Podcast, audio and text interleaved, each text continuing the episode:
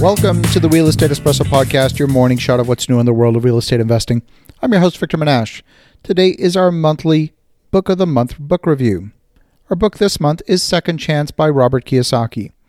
In order to be considered for Book of the Month, the book must meet a very simple criteria. It has to be capable of changing your life or your perspective on the world. Of course, whether it changes your life is entirely up to you. You can consume the content, remark on how good it is, and then continue on with your life without making any changes. In fact, that's what most people do. And if that's what you do, you're entirely missing the point. A few weeks ago, I spoke with Robert about his book Second Chance. And if you missed that episode, it's episode 303 back on November 17th. In that conversation, Robert talked about the book being a prophecy of sorts that was written several years ago.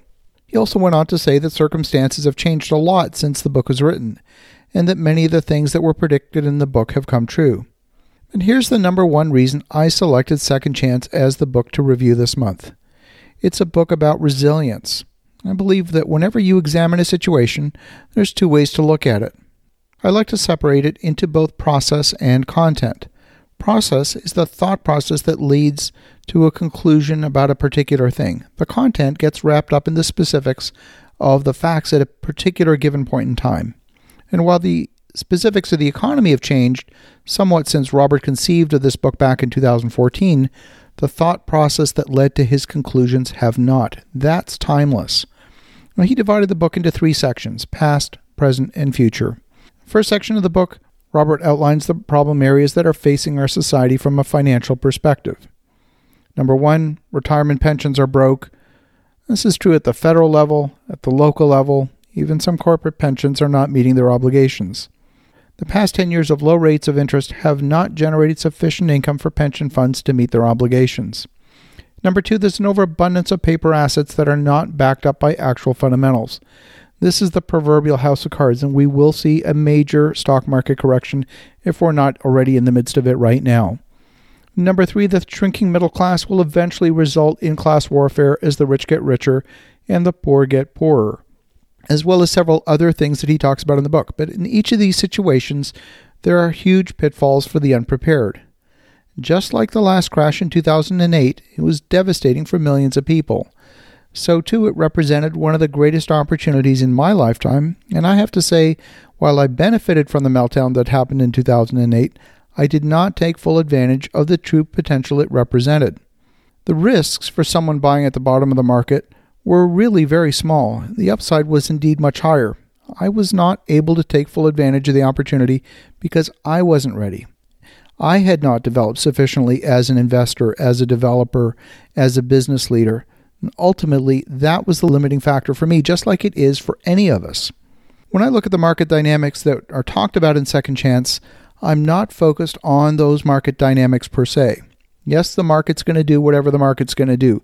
The focus needs to be on me and how I'm developing as an investor and as an entrepreneur. That's really the central message of the book.